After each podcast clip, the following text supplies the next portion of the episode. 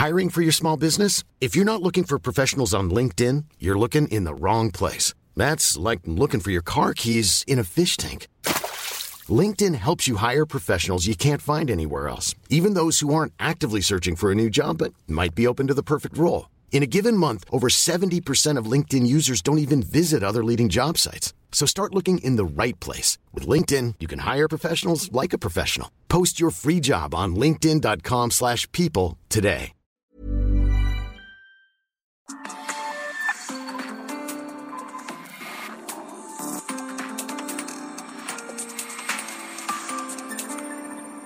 República H, con Alejandro Cacho.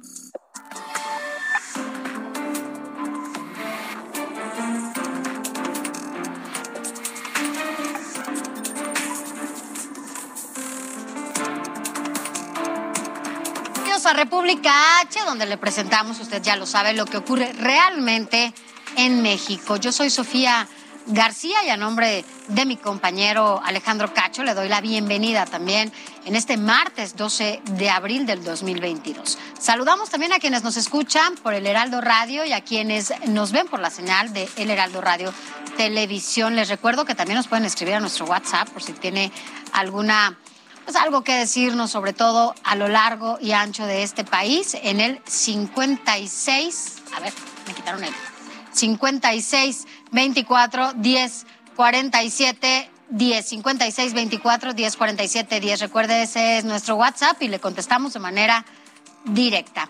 Y arrancamos rápidamente con el detalle de toda la información. El pasado 5 de abril, cuando el subsecretario Hugo López, Hugo López Gatel, cuando informó, usted lo recuerda, al presidente López Obrador, que el país estaba a punto de tener una cobertura completa de vacuna anti-COVID. ¿Usted lo recuerda? Mire, vamos a escuchar esa ocasión.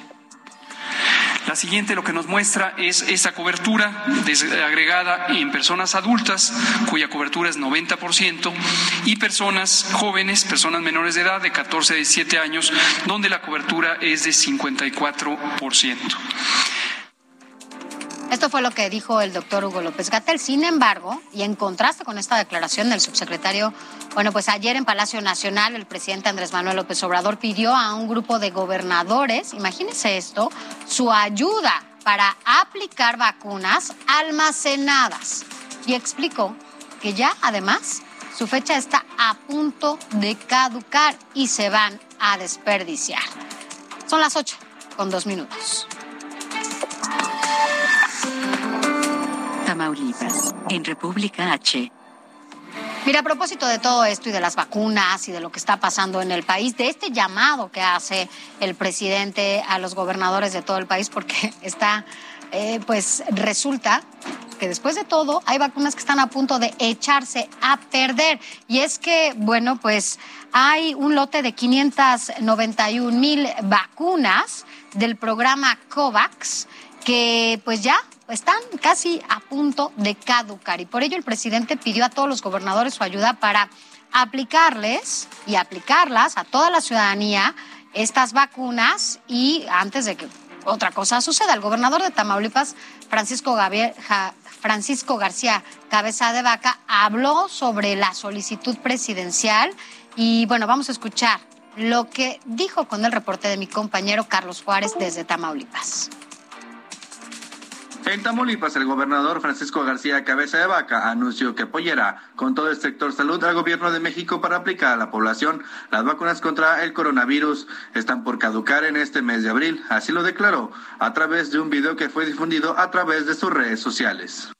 y donde nos están pidiendo que los auxiliemos, que los apoyemos, precisamente para poder eh, concluir este programa de vacunación eh, en los estados. Por supuesto que estaremos haciendo lo propio, toda vez que en el mes de abril está en proceso de poder caducar estas vacunas y con mucho gusto estaremos haciendo lo propio, apoyando con todo el sector salud del gobierno eh, del estado de Tamaulipas. Cabe señalar que en Tamaulipas, desde que inició la jornada de vacunación nacional, se estaba trabajando con el personal del Instituto Mexicano de Seguro Social, así como del Ejército Mexicano, por lo que ahora estará apoyando también la Secretaría de Salud del Gobierno de Tamaulipas para que estas vacunas no se desperdicien. Este es mi reporte desde Tamaulipas. Para el Heraldo Televisión, Carlos Juárez. Y a propósito de este tema, agradecemos que esté con nosotros esta noche la secretaria de Salud de Tamaulipas, Gloria Molina, porque, bueno, pues están ya entonces, eh, secretaria, pues a punto de arrancar con esta vacunación. De lo contrario, bueno, pues estas vacunas se echarían a perder. ¿Es así? ¿Cómo está? Muy buenas noches. Buenas noches, Sofía. Efectivamente es como lo menciona el señor gobernador, nos pidieron el apoyo para hacer un operativo abril, que así se llama, para aplicar el mayor número de dosis eh, de AstraZeneca a mm. mayores de 18 años en todo el país. ¿Solo será para mayores de 18 años en esta, pues, eh, eh, sobre todo en esta premura para que estas vacunas se terminen? ¿No estarán incluidos los niños y las niñas? No, es una vacuna que, si recordamos, solamente Pfizer se puede poner en menores de 18 años y todas las demás vacunas están para hechas para adultos. Entonces esta se aplicará en Tamaulipas en una estrategia eh, en 200 centros de salud que vamos a echar a andar eh, para que eh, apliquemos esta esta vacuna, así como eh, cinco macro, macro puestos de vacunación que estarán ubicados en eh, cinco municipios de la entidad que tienen la mayor población, que es Reynosa, Matamoros, Madero, Tampico y Victoria. ¿Cuánto es el número total que tienen que aplicar de estas vacunas, secretaria? Bueno, eh, nos enteramos eh, el día de ayer en la en la reunión. Eh, ya teníamos aquí eh, por el la el plan nacional con los enlaces correcaminos teníamos 300 30 mil vacunas que ya, que ya están aquí en el estado, eh, 100 mil que se le dieron al INS, a la delegación del INS aquí en Tamaulipas, 35 mil al ISTE y 80 mil a la Secretaría de Salud, alrededor de, 550 mil dosis que vamos a aplicar en estos 18 días que eh, tiene vigencia la vacuna. Ahora, de estas vacunas que estaban ahí en el estado, ¿usted sabe por qué estaban guardadas? ¿Por qué no se habían aplicado con anterioridad? No, no, si recordamos, eh, la estrategia es eh, nacional. Ellos tienen eh, a bien mandar a través de los enlaces correcaminos las dosis que van considerando de acuerdo al avance que vamos teniendo en el Estado pero pues es un programa que está centralizado y que solo ellos eh, tienen bajo control.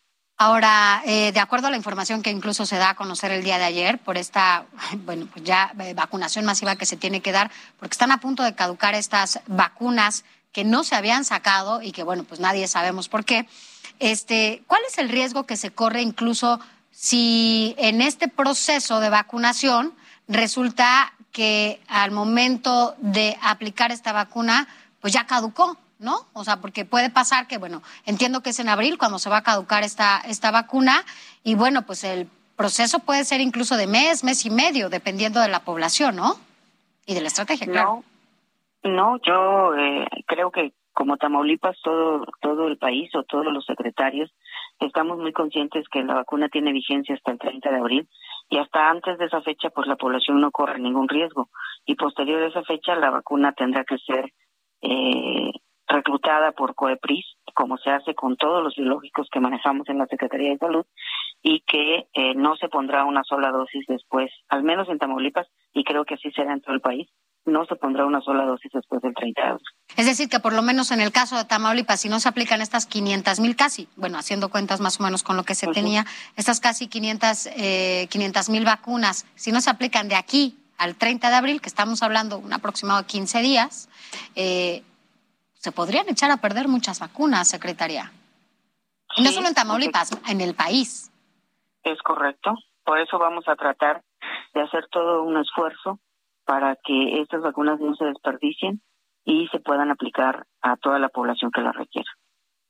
Entonces, bueno, no hay posibilidad, de acuerdo a lo que usted nos dice, que después del 30 de abril se apliquen estas, estas vacunas. ¿Qué, ¿Cuál fue, además, eh, digo, no sé, ya nos lo decía, no sabemos por qué nunca se, se, sacaron estas vacunas, pero hubo algún otro mensaje que les dijera el presidente a los gobernadores que les haya transmitido también a ustedes de el por qué hasta ahorita y por qué entonces esta premura de justamente en este momento que están a punto de caducar, se van a aplicar cuando ha habido bueno, pues, un año, un año y medio ya de esta aplicación de vacunas?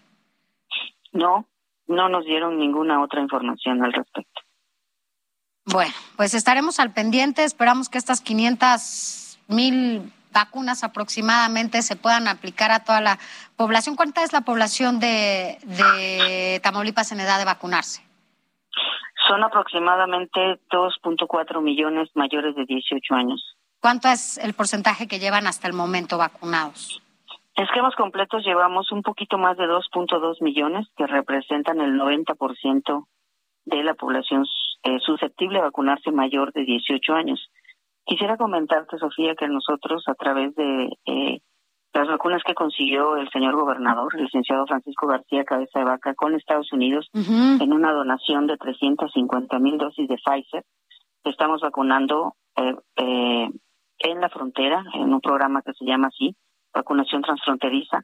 La gente llega a los tres municipios, Matamoros, eh, Río Bravo y Reynosa, y de ahí son transportadas en camiones y se vacunan en terreno estadounidense.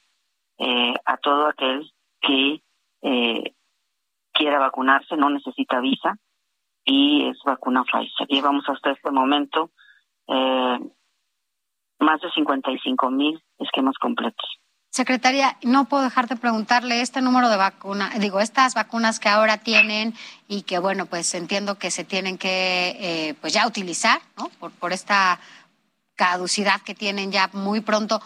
¿En algún momento tienen contemplado eh, vacunar a estos migrantes que están atorados ya desde hace mucho tiempo allá en Tamaulipas, en la frontera, en donde, bueno, pues llevan varios meses incluso tratando de cruzar la frontera, en donde incluso hablamos de haitianos y de varios, eh, pues, de otras nacionalidades, claro, y que están ahí todavía esperando en algún momento poder cruzar la frontera, ¿se van a vacunar a ellos?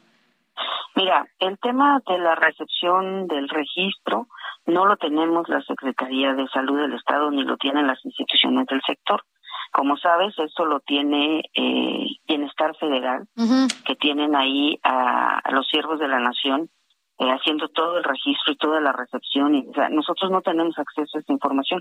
Entonces, nosotros vacunamos a todo aquel que pasa ese filtro de eh, los siervos de la nación y que le, le, dan el visto bueno. O sea, tú sabes, se hacen, has visto los, los puestos de vacunación, se hacen unas grandes colas, se, se eh, dan los papeles que nos piden, los registros que se hacen oficiales, ellos validan la información, no la validamos nosotros. Yo ya hubiera vacunado a todo el mundo, pero ellos son los que deciden a quién se vacuna y a quién no. Y ya después lo que sí nosotros hacemos, porque lo pedimos así, es que el personal de salud, del IMSS, del ISTE, de la Secretaría de Salud, de Marina y de eh, eh, Sedena son los que aplican la vacuna cuando ya pasan el filtro de la papelería. Entonces, no te puedo decir si, si les han permitido vacunar o no, porque ese control tampoco lo tenemos nosotros. Sí, finalmente es, un, es una estrategia federal la que se ha llevado en, toda esta, en todo este esquema de vacunación.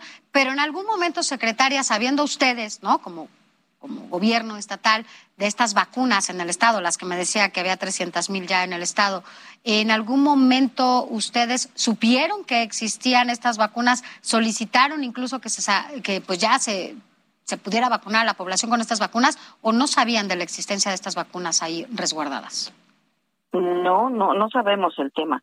Lo que y haciendo un paréntesis con tu pregunta anterior, en la vacunación, en la vacuna transfronteriza nosotros vacunamos a todo el que quiera al que quiera vacunarse. Nosotros no preguntamos si son migrantes o no. Okay. Y vacunamos a todos en la vacunación transfronteriza. Ahora, en el otro tema, me regreso al, al tema, a la última pregunta, no sabemos por qué estaban ahí las vacunas. Bueno, pues esperemos en medio de en medio de toda esta coyuntura, sobre todo cuando lo que queremos es que la mayor parte de esta población esté vacunada y que se resguarden estas vacunas y que ahora salgan a punto de ser caducadas, bueno, pues la verdad es que sí hace eh, no, nos deja con muchas preguntas y sobre todo porque pues de última hora son llamados todos los gobernadores para que las apliquen de manera inmediata. De lo contrario, pues se pueden echar a perder. Y yo creo que va a haber un buen porcentaje en varios estados, ojalá que no, ojalá me equivoque, de varias vacunas que se compraron y que se van a echar a perder por esta, por este resguardo que se hizo, pues de manera casi secreta, ¿no? Sin que nadie supiera dónde estaban esas vacunas. Pues sí, Sofía, esperemos que logremos el, propósito, que la gente salga a vacunarse. Nosotros en Tamaulipas eh, haremos eh, Acataremos la instrucción del señor gobernador, que fue de apoyar con todo para sacar el mayor número de, vacunas y que sea de provecho para todos los tamaulipecos y para todos los visitantes en estas en estos días feriados que se acercan. Pues esperamos que así sea en todo en todo el país, secretaria. Pues ya platicaremos después para ver cuántas dosis se pudieron aplicar de esta manera. Muchas gracias por estar con nosotros, la secretaria de Salud de Tamaulipas, Gloria Molina. Gracias y buenas, noches. Buenas noches, gracias a ti. Buenas noches. Y mire, siguiendo con estos temas de, de salud, pues resulta que el gobierno de Colima anunció la llegada de cerca de 138 mil medicamentos a través del Instituto de Salud para el Bienestar. Pero hay que decir que pues este envío de medicinas a Colima se da a dos semanas después de que diputados de oposición en el Congreso criticaran la administración de la gobernadora Indira Vizcaíno por el desabasto. Esto pese a que dicha situación ha sido denunciada por pacientes y familiares desde hace varios años. Y son las 8 ya, con 15 minutos. Panorama COVID en República H. Vámonos a revisar cuáles son las cifras del COVID en todo nuestro país y quien tiene toda la información, ya lo sabe usted, quien siempre nos da todas las cifras es Sara. Tú tienes los números.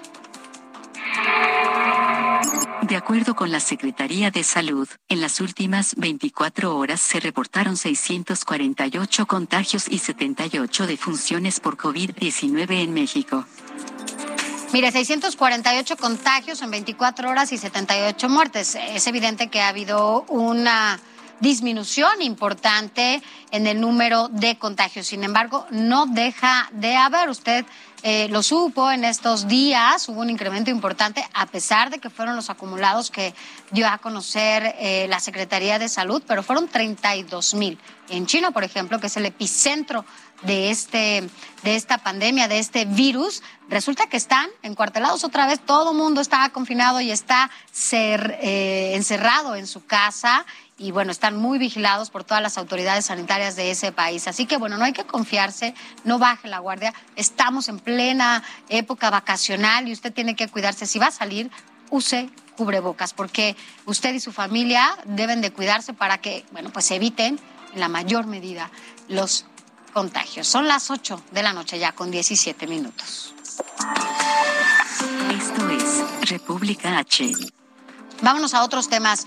Y mire, es que a unas horas, a unas horas de esta votación que se va a llevar a cabo de la reforma eléctrica en la Cámara de Diputados, pues resulta que legisladores de Morena, del Partido del Trabajo y también del Partido Verde, que son aliados, pues aprovecharon su mayoría en el Congreso y movieron todo lo que tenían que mover solo porque no no pudieron lograr los votos que se requerían para aprobar esta reforma. Y movieron esta fecha que se iba a dar hoy, martes, la movieron hasta el domingo 17 y bueno, mayoritearon desde la Junta de Coordinación Política, este eh, órgano máximo en donde se concentran eh, los, eh, todos los partidos políticos y sus coordinadores. Y bueno, pues decidieron que iba hasta el domingo 17 a tomarse esta decisión y a llevarse a cabo esta votación. El presidente de la mesa directiva, el morenista Sergio Gutiérrez Luna, pues propuso cambiar esta fecha tras enterarse, como todos lo, vimos en, diferentes imágenes, a través de las redes sociales también, que diputados de la oposición pues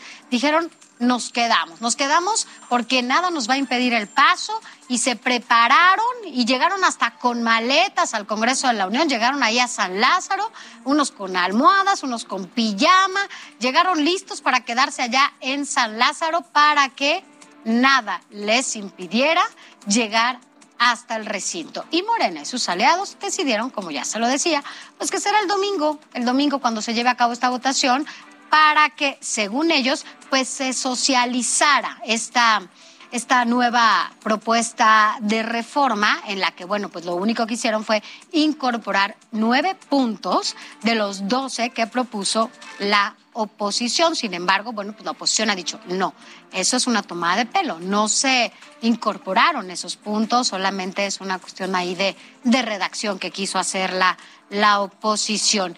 Pero mire, estas fueron las reacciones, sobre todo que llevaron a cabo los coordinadores parlamentarios del PRI, del PAN y del PRD. Vamos a escuchar lo que dijeron. Vamos unidos, vamos sólidos, vamos juntos en contra de esa iniciativa de reforma que ha presentado el titular del Poder Ejecutivo Federal. Quieren que sea el próximo domingo, quieren que sea el próximo mes, quieren que sea en el próximo periodo. No va a cambiar nuestra posición. Que lo votemos el domingo, hemos votado en contra, el bloque va por México firmaremos un acuerdo porque es una falta de respeto de, nuestro punto de vista para las y los diputados, no solo de nuestro bloque, sino todos los que integramos el, el legislativo. Bueno, y a propósito, agradecemos que esté con nosotros al diputado federal del Partido Acción Nacional, Héctor Saúl Telles. Diputado, porque, bueno, pues hubo cambio de planes de manera repentina. ¿Cómo está? Muy buenas noches. Buenas noches, Sofía. Un saludo a todo tu auditorio. Y como bien mencionas, pues nos cambiaron de último minuto la sesión. Es claramente que Morena trae este esta estrategia de desgaste. Obviamente también muestran temor porque no hay argumentos que puedan defender esta reforma completamente tóxica y nociva para todos los mexicanos. Vamos a esperar eh, para la sesión del día domingo. No nos sorprendamos si vuelvan a dar un albazo y quieran cambiar la fecha, pero aún así, Sofía, que lo escuche todo el auditorio. No nos vamos a mover de nuestra posición porque estamos completamente convencidos de que esta reforma eléctrica que propone hoy el presidente y sobre todo Manuel Bartlett es una reforma tóxica que no garantiza a los mexicanos que las tarifas de luz bajen. Dígame algo, diputado. Eh, así como se han venido dando las cosas, ¿no? Podrían enfrentarse incluso a otra posible, pues no sé cómo llamarle, o sea, que se cierren pues los, los accesos a la Cámara de Diputados. ¿Tienen algo previsto por si tienen algo planeado, para no decir la oposición, algunos manifestantes? Por supuesto que sí. Conocemos eh, las mañas que utiliza el gobierno y que utiliza Morena. No nos vamos a confiar nosotros creemos que vamos a estar reportándonos muchos de nuestros compañeros desde el día viernes, sobre todo los que están al, interior de la República, que vienen de estados más lejanos, porque tenemos que recordar, recordar que toda estrategia de Morena, pues lo que trata es de disminuir la presencia de los diputados de la oposición. Eh, lo que quieren es tener los números suficientes para sacar adelante esta reforma y saben que no tienen los números, entonces utilizan todo este tipo de estrategias, obviamente en un fin de semana en donde muchos de los mexicanos regresan de, vacaciones. de Semana Santa Así es. y pues eh, no nos vamos a confiar en que no haya vuelos porque estén saturados o que las carreteras estén saturadas. Se quedan aquí por cualquier cosa. Nosotros vamos a estar listos desde el día viernes y los que estamos más cercanos eh, eh, en la ciudad o en el área metropolitana desde el día sábado. Pero no va a faltar ningún diputado del PAN. Esto, la alianza PRI-PAN-PRD eh, están en el mismo tenor, ya hablaron, no hay ningún riesgo, diputado, de que ninguno de los diputados de alguna de, de estos tres partidos pueda caer en la trampa.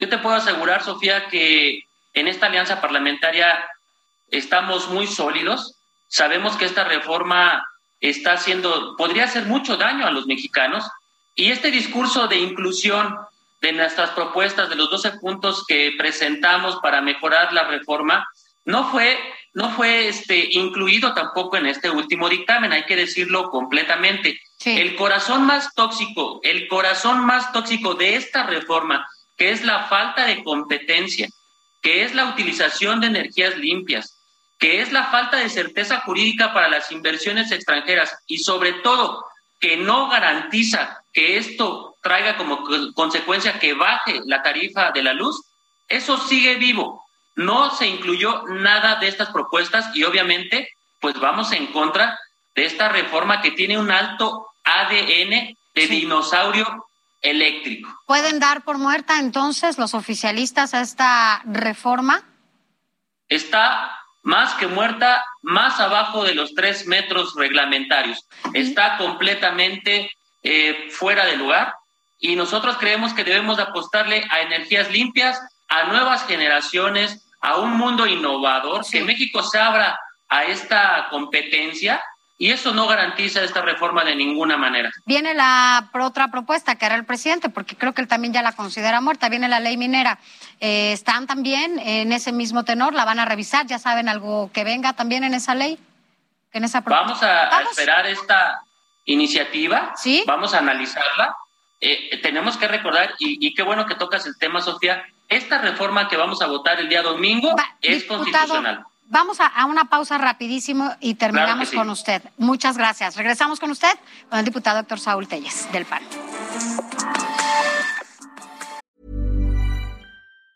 Hey, it's Ryan Reynolds, and I'm here with Keith, co-star of my upcoming film, If, only in theaters May 17th. Do you want to tell people the big news? All right, I'll do it. Sign up now and you'll get unlimited for $15 a month in six months of Paramount Plus Essential Plan on us. Mintmobile.com slash switch. Upfront payment of $45 equivalent to $15 per month. Unlimited over 40 gigabytes per month. Face lower speeds. Videos at 480p. Active Mint customers by 531.24 get six months of Paramount Plus Essential Plan. Auto renews after six months. Offer ends May 31st, 2024. Separate Paramount Plus registration required. Terms and conditions apply if rated PG. Continuamos. República H. Con Alejandro Cacho.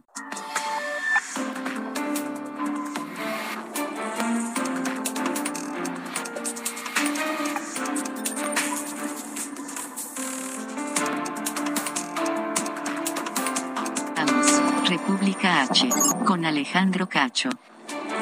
Gracias por continuar con nosotros, a quienes nos escuchan a través de los micrófonos de El Heraldo Radio y también quienes nos siguen a través de estas imágenes a través de El Heraldo Televisión. Estamos platicando con el diputado Héctor Saúl Telles, quien es diputado federal por el PAN y que además le tocó todo, todo esto que se dio el día de ayer. Muchos esperábamos incluso ir hoy a la Cámara, diputado, a cubrir cómo se iba a dar esta discusión. Sin embargo, bueno, pues resulta que nos vamos hasta el domingo y ahí estaremos. Sin embargo, bueno, lo que decíamos también es que, bueno, ya parece que esta ley y parece que ya se, dieron cuenta desde eh, Morena, sus aliados y el propio presidente, que esta, esta reforma pues parece que ya está muerta. Sin embargo, viene otra propuesta y esta propuesta tiene que ver con una ley de eh, minera.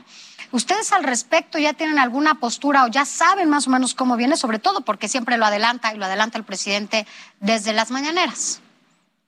No conocemos todavía el contenido de esa iniciativa, Sofía.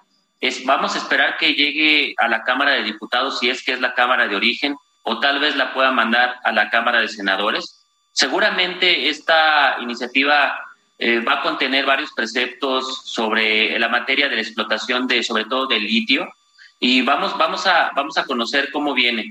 Eh, nos preocupa porque obviamente en una ley secundaria, pues ahí Morena sí tiene los votos suficientes para sacar adelante sus iniciativas. Hay que recordar que esta reforma en materia eléctrica que discutiríamos el día domingo es en materia de preceptos constitucionales y ahí es muy clara la ley. Necesitarían las dos terceras partes de la Cámara de Diputados para obtener eh, este, la votación favorable y, hoy en día esos números, esa votación no la tiene Morena. Es por eso que están muy preocupados con estas iniciativas de carácter constitucional, porque es ahí donde no le dan los números. Estos días pues fueron para comprar tiempo, para tratar de ver si salen a convencer a algún diputado eh, o si pueden incluso amedrentarlos o amenazarlos o utilizar alguna estrategia para que cambie su sentido de su voto.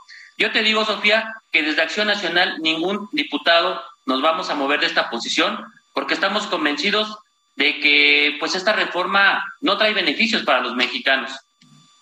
Bueno, pues nosotros vamos a estar al pendiente de lo que suceda ya y ya por último y para cerrar en un minuto, diputado, Usted sabe que siempre que se trata de negociar alguna reforma, bueno, pues siempre hay quienes envían a, algunos personajes para tratar de convencer, ¿no? A quienes se niegan. ¿En algún momento se acercaron algunos eh, compañeros de usted para tratar de convencerlos? ¿Supo? Voy a ser muy sincero, en ningún momento hemos conocido en lo particular y por pláticas con mis compañeros del PAN que nos hayan buscado ni del gobierno y tampoco de ninguna empresa privada eh, que esté relacionada con la explotación o con la generación en materia eléctrica. Nosotros no nos hemos prestado a ese juego. Estamos convencidos que esta iniciativa inhibe la competencia.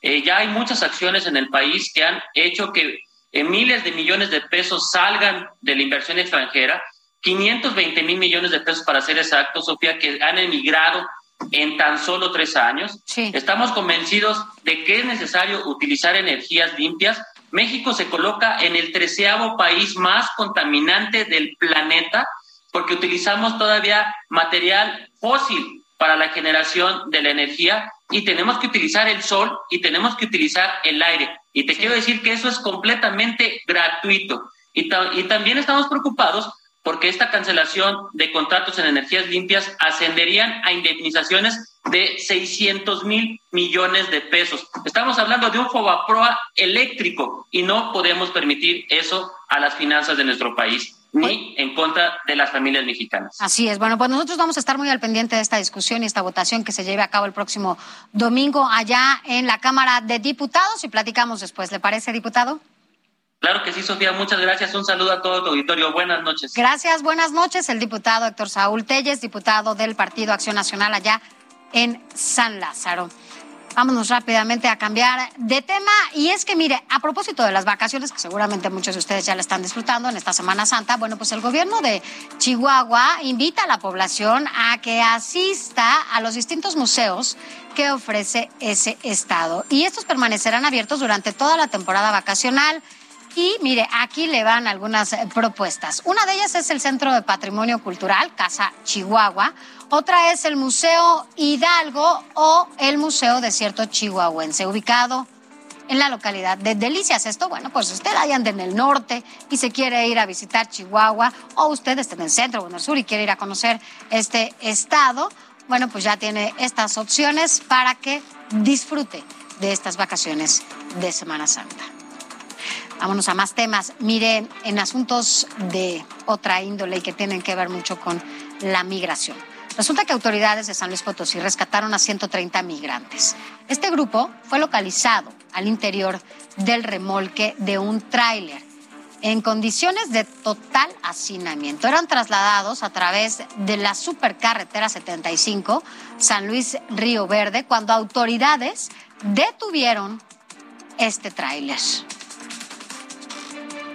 Y mire, siguiendo con estos temas migratorios, en Santa Catarina, Nuevo León, la Policía Metropolitana de Investigación rescató a 103 migrantes, en su mayoría provenientes de Nicaragua, Guatemala, Honduras y El Salvador y también Cuba.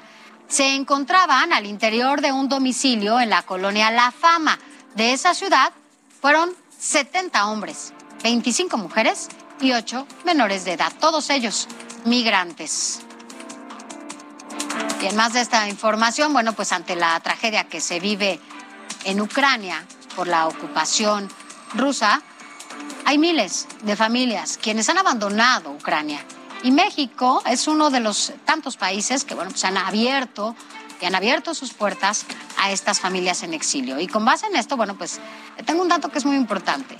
Son alrededor de 15 niños de nacionalidad ucraniana y rusa, quienes han logrado continuar con sus estudios en el estado de Baja California. Pero para hablarnos justamente de cuáles las condiciones y cómo están ingresando a, las escuelas para no perder pues este proceso educativo. Agradecemos mucho que esté con nosotros al secretario de Educación de Baja California, Gerardo Solís, porque bueno, pues dentro de todos los males, lo más importante siempre es garantizar, garantizar que los niños pues se encuentren bien y mantengan su educación. Secretario, ¿cómo está? Muy buenas noches.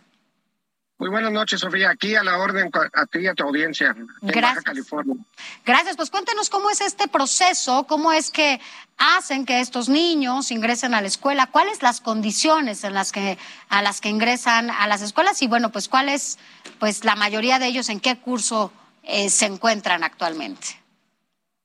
Pues bueno, Baja California no es la excepción, es un estado de receptor de migrantes de hace muchos años tenemos una gran presencia de migrantes y nosotros podemos decirte que, hay dos tipos de migrantes, los flujos migratorios que año con año pasan por aquí, por Baja California y se instalan en San Quintín, Baja California, y los migrantes binacionales, en este caso ya tenemos más de 47 mil migrantes binacionales, Estados Unidos, la frontera más con Tijuana. Pero la presencia de, de, otros países, como bien lo mencionas ahí eh, en tu nota, hay un registro actualmente en Baja California de siete niños ucranianos, siete rusos. Sin embargo, hemos ido analizando este, e, esta situación porque la política de Baja California es pues que nadie se quede sin estudiar. Sin embargo, el, el país que más ha inscrito niños en este año ha sido Haití. Esa es la referencia que hoy por hoy me registran aquí en la Dirección de Control Escolar y se ha incrementado el, el número hasta 140 ya este, alumnos haitianos que se están dando de alta definitivamente en Baja California, tanto en Mexicali como en Tijuana. Hablando de niños haitianos, a propósito, ¿cuántos niños haitianos hay en Baja California que están justamente eh, estudiando? Pues en este proceso, 140 alumnos tengo registrados en este momento, al día de hoy. Todavía estamos en un proceso de inscripciones, pero se elevó. Definitivamente no teníamos tanta presencia de haitianos y con esta migración desde el año pasado para acá es el que mayor número. Ucranianos y rusos no. Sin embargo, este, estaremos atentos a que si ellos deciden quedarse en esta frontera, seguramente vamos a encontrar un espacio. Lo que más nos sorprende ahorita y estamos trabajando es en la parte de integrar a los alumnos haitianos en el idioma, en el español. Ya hay gente que habla muy bien el español, haitianos, padres de familia y nos están apoyando para que estos niños se integren lo más rápido posible en sus niveles, la mayor parte en niveles de básica, ¿no? O sea, de desde preescolar hasta secundario. Ahora, ¿cómo? Entiendo que, bueno, están llegando ucranianos a nuestro país justamente por esta situación que se está viviendo allá. Ahora, ¿ellos llegan a la Ciudad de México y se trasladan a Baja California o cuál es el proceso? ¿Cómo llegan hasta Baja California? Bien, no, no tengo yo el reporte del proceso migratorio de ellos. la búsqueda de, llegar a Estados Unidos es obvio de, muchos países. Sin embargo, no hemos resentido en Baja California, por motivos del problema internacional, no hemos resentido la presencia este, en las escuelas como niños que vienen procedentes de esa problemática. El único registro que tenemos es de siete niños ucranianos, siete rusos pero ya había presencia de ellos este desde el año pasado no mm. no estrictamente por el no estrictamente por el proceso del problema internacional. Lo que sí fue por un proceso de migración natural fue a, los haitianos no de Haití este una extraordinaria este migración de personas que se han integrado fabulosamente aquí en Baja California. Sí. Bueno, y finalmente, secretario, preguntarle, entiendo que bueno, usted se encarga de todo lo que tiene que ver con la educación en ese, en ese estado, pero dígame algo, además de esta educación de la que proveen a, los eh, niños y niñas ucranianos y rusos y bueno, en haitianos, que ya nos dijo, eh, ¿hay otras, otra seguridad que le den a los niños, no sé, alimentación, eh, casa, no sé cómo los estén tratando, pues, en este sentido allá en Baja California? Es correcto, la gobernadora este, de Baja California, Marina del Pilar Ávila Ormeda, ha instruido desde un principio los albergues el DIF estatal, DIF municipales, todos esos están en estado de, por llamarlo en un semáforo de alerta por ese tipo de migraciones, ¿no? Entonces ellos en ese sentido hay escenarios de cobertura en su etapa básica, alimentación, cobija, este, refugio, albergues, muy bien definidos, muy bien identificados. Nosotros como educación sí trabajamos con ellos en los albergues hasta que ellos deciden migrarse a otra parte pero si ya deciden quedarse, los integramos a la escuela más cercana, donde se inscriben, donde les llevan sus clases y luego regresan al albergue para este, sus necesidades básicas. Bueno, secretario, pues gracias, gracias. Yo creo que lo más importante siempre es asegurar la educación, la salud, la integridad de todas las niñas y los niños que de este país siempre, pero quienes llegan también, ¿no? A recibir y a pedir ayuda por la situación que padecen en sus respectivos países. Pero bueno, muchas gracias por haber estado con nosotros aquí en República H, secretario de Educación de Baja California, Gerardo Solís. Muy buenas noches. Buenas noches y a la orden. Gracias, buenas noches. Son las 8 ya con 42 minutos. Esto es República H. Bueno, como cada tres meses, el presidente Andrés Manuel López Obrador ofreció un mensaje en el que, bueno, destacó cuáles son las acciones, los programas y todo lo que ha llevado a cabo e implementado por su gobierno durante este tiempo. Pero agradecemos que esté con nosotros aquí en el estudio a nuestro compañero Amado Azueta Amado, porque bueno, pues tú has estado al pendiente de todo lo que ha pasado en este en este informe, que bueno, pues ya es ¿no? parte de, los, de las acciones que lleva a cabo el presidente de la República. Muchas gracias, Sofía. Y efectivamente, últimamente el presidente pues ha estado muy enfocado, sobre todo en el tema de la eh, reforma a la ley eléctrica. Y pues este es el decimotercer eh, informe de gobierno que da el presidente eh, es un informe muy similar a otros, habla bien de los resultados, habla buenos resultados, pero la reforma eléctrica sin duda estuvo presente. Y precisamente en el primer saque que hace el presidente respecto a la reforma eléctrica y a esta postergación que hizo el Congreso de la Unión, pues se refirió de, eh, la manera siguiente, dijo estar listo para una traición. Escuchemos y veamos. Son tiempos de definición y sin medias tintas los legisladores tendrán que decidir que ya nos protegimos en caso de una traición. El presidente también habla de dos planes. El plan A es ya el fallo que dio la Suprema Corte de Justicia de la Nación, en el sentido de que, pues ya lo que dijeron los ministros es que la ley ah, eléctrica ya es un hecho. Y el plan B es precisamente mandar una nueva ley. y este caso sería la minera al Congreso de la Unión. Escuchemos cómo lo dijo el presidente.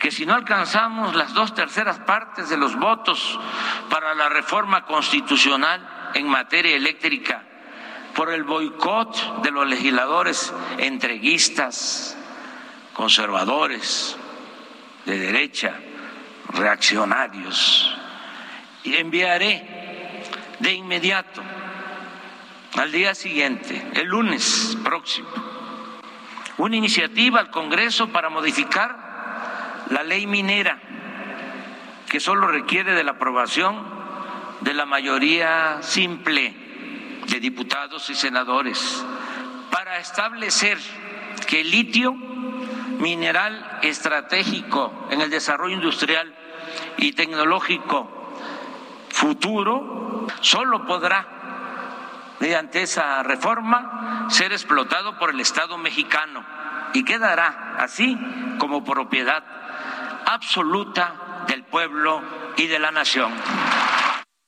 Respecto a los problemas económicos, el presidente dijo que efectivamente el COVID llegó a afectar esta pandemia por el COVID-19 y también la guerra en Ucrania, pues han impactado a la economía de México. Sin embargo, aclara que pues todo ha funcionado bien gracias a las eh, decisiones que se han tomado y sobre todo al idealismo. Así fue como lo dijo. En épocas de normalidad política no es tan complicado el oficio del gobernante. Lo difícil, pero al mismo tiempo sublime, es hacerlo bien en periodos de adversidad. Y nosotros, porque esta ha sido y seguirá siendo una labor de todo un pueblo, hemos demostrado con nuestro bendito idealismo que lo difícil se logra y que lo imposible, cuando menos se intenta o se enfrenta. Cuando menos se intenta o se enfrenta, dice el presidente Sofía. Y respecto a las cifras, en economía, trabajo, infraestructura, eh, también en la infraestructura aeroportuaria, de carreteras, en el empleo de educación, el presidente dice que todo va bien. Incluso hace un llamado a todo su gabinete a seguir trabajando eh, con honestidad, eh, atendiendo y seguir combatiendo la corrupción. Da cifras de seguridad y son interesantes porque habla que la mayoría de delitos han disminuido, excepto el feminicidio que aumentó en 15%, la extorsión en 40% y el 22% el asalto en, en transporte público. Esas son las cifras que da más o menos el presidente y pues todo está bien. Llama a todo su gabinete que pues estuvo ahí también muy atento y pues fíjate que no hubo una especie de aplausómetro, era el momento del presidente, no hubo aplausos para el gabinete. Como cada tres meses. Como cada tres meses fue la hora del presidente. Y bueno, pues es lo que ocurrió a, grandes modos. Y bueno, dijo, no se podía quedar de lado el tema de la reforma energética que está pendiente, que se va a tratar el domingo, ya lo platicábamos aquí y que, bueno, pues sí, ya, de hecho, casi también la da por perdida, ¿no? Eh, llama, bueno, conservadores y reaccionarios a los diputados que no quisieron votar a favor de esta ley y que, bueno, pues finalmente eh, ya veremos qué propone. Ahora, el litio, México es una gran potencia cuando hablamos de litio y cuando hablamos de tecnología, pues es, imagínate, en este momento la tecnología está en, en, un gran momento porque además es lo que ha detonado aún más la utilización de la tecnología a partir de la pandemia cuando ya la utilizábamos, bueno, pues ahora muchísimo más. Entonces, yo creo que ahí estará interesante ver esa ley que quiere el presidente en materia de... Y sobre todo interesante porque eh, precisamente también salió el tema de la revocación de mandato. Agradece el presidente a todos sus seguidores los eh, millones de votos que recibió y les dice que gracias a ellos ha podido enfrentar a los conservadores.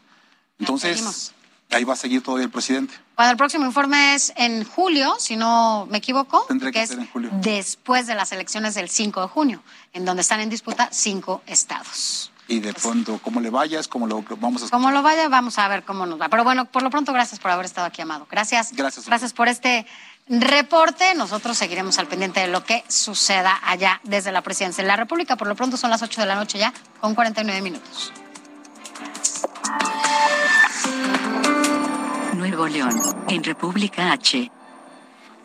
Vámonos rápidamente hasta Nuevo León porque la Secretaría de la Mujer, que encabeza Alicia Leal, presentó su renuncia al gobernador del estado, Samuel García, en un mensaje en el que ya la ahora exfuncionaria asegura que pues no estaba de vacaciones, sino atendiendo un asunto personal. Precisa que seguirá contribuyendo como ciudadana comprometida en la defensa y protección de los derechos de las mujeres, adolescentes y niñas de Nuevo León y México. Y esto, bueno, porque resulta que en los últimos días se ha desatado lamentablemente el número de feminicidios allá en Nuevo León. Y por lo pronto, bueno, pues el gobernador ha estado tomando acciones al respecto. Y continuando con temas de Nuevo León, bueno, pues anoche vincularon por nuevos delitos al exgobernador Jaime Rodríguez Calderón. Pero escuchemos lo que nos tiene preparado nuestra compañera corresponsal, Daniela García. Jaime Rodríguez Calderón, exgobernador de Nuevo León, fue vinculado al proceso por el delito de abuso de autoridad en el caso de la requisa de la ecovía. Un juez de control vinculó el Bronco la noche de lunes por su probable participación en el delito de abuso de autoridad cometido contra el empresario Abelardo Martínez, propietario de la empresa Transportes Tecnoecológicos. El transportista denunció junto a la Fiscalía Anticorrupción al exmandatario por no recibir el pago de indemnización de la Administración Estatal y haber utilizado sus activos en dicha gestión gubernamental. Mientras tanto, este martes 12 de abril estaba programada otra audiencia. Sin embargo, el juez decidió diferirla para el próximo lunes 18. En una audiencia corta, el juez alegó que no tiene estudio del expediente del exmandatario, ya que acaba de recibirlo, y pidió más tiempo para analizar el caso. Se espera que en esa nueva fecha el juez defina si se imputa o no al exmandatario por el delito electoral conocido como las broncofirmas. En dicha audiencia deberá definirse también si se revoca o ratifica la vinculación a proceso que tiene el exmandatario desde hace tres semanas, que lo mantiene recluido en el penal 2 de Apodaca por este delito. De esta manera, Rodríguez Calderón se mantendrá recluido en el penal, donde se encuentra desde hace casi un mes tras su detención el pasado 15 de abril. Desde Monterrey, Nuevo León, Daniela García. Chiapas, en República H. Vámonos hasta Chiapas porque allá pobladores del municipio de San Fernando exigen a las autoridades investigar el accidente donde murieron dos mujeres y 13 personas más que resultaron heridas. Esto durante el traslado para participar en la revocación de mandato, esto el pasado domingo. Y quien tiene todos los detalles es mi compañera Jenny Pascasio. Pobladores de tres comunidades retuvieron a un elemento de la Policía Municipal y al regidor de San Fernando, Chiapas, para reclamar la responsabilidad del alcalde Juan Antonio Castillejos Castellanos en la volcadura en la que fallecieron dos mujeres y 13 personas más resultaron heridas el pasado 10 de abril. Los testimonios relatan que varios vehículos llegaron a la comunidad Nueva Victoria para trasladar a los habitantes a las casillas de la consulta de revocación de mandato instaladas en la cabecera municipal. No recibieron dinero para hacerlo, pero algunos dijeron que los condicionaron con la desaparición de los apoyos sociales. Uno de los vehículos volcó con 15 personas a bordo. Dos mujeres murieron, 11 heridos ya fueron dados de alta, pero un adulto y una menor de un año de edad permanecen graves en los hospitales públicos de la capital de Chiapas. Ayer, los pobladores de Nueva Victoria, acompañados de las comunidades Chacacal y Maravilla, acudieron al ayuntamiento de San Fernando para solicitar apoyo para el entierro de Lesbia y Petrona que sucedió la tarde de este martes, además de medicamentos para los heridos, pero sus peticiones no tuvieron respuesta. Caso contrario, el alcalde envió a dos funcionarios públicos, Iván Gutiérrez y Roger Jiménez, para entregar 30 apoyos para cocinar en el velorio de las mujeres las comunidades se dijeron ofendidas y decidieron no permitir la salida de los trabajadores hasta que el alcalde se presente a dialogar, pues lo señalan directamente de haber enviado los vehículos a la comunidad el pasado domingo 10 de abril. Informó desde Chiapas, Jenny Pascasio. Esto es República H. Vámonos a temas internacionales y es que este martes un hombre armado que portaba una máscara antigás y un chaleco de seguridad industrial hizo estallar una lata de humo en un convoy del metro de Brooklyn en Nueva York y baleó por lo menos a 16 personas y se reportaron, esto de acuerdo a autoridades locales. La policía recuperó una pistola y varios cargadores de alta capacidad en la estación del metro sin haber identificado al agresor. El arma estaba aparentemente encasquillada, lo que pidió, impidió daños mayores. Hasta aquí llegamos esta noche en República H. Mañana los esperamos en punto de las 8 de la noche a través de estas imágenes del Heraldo Televisión y a través de los micrófonos del Heraldo Radio. Yo soy Sofía García. Muy buenas noches. Esto fue República H con Alejandro Cacho.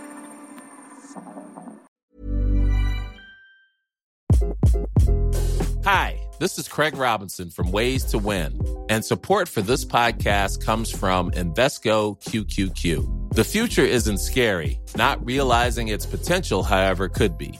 Just like on the recruiting trail, I've seen potential come in many forms as a coach. Learn more at Invesco.com slash QQQ. Let's rethink possibility. Invesco Distributors, Inc.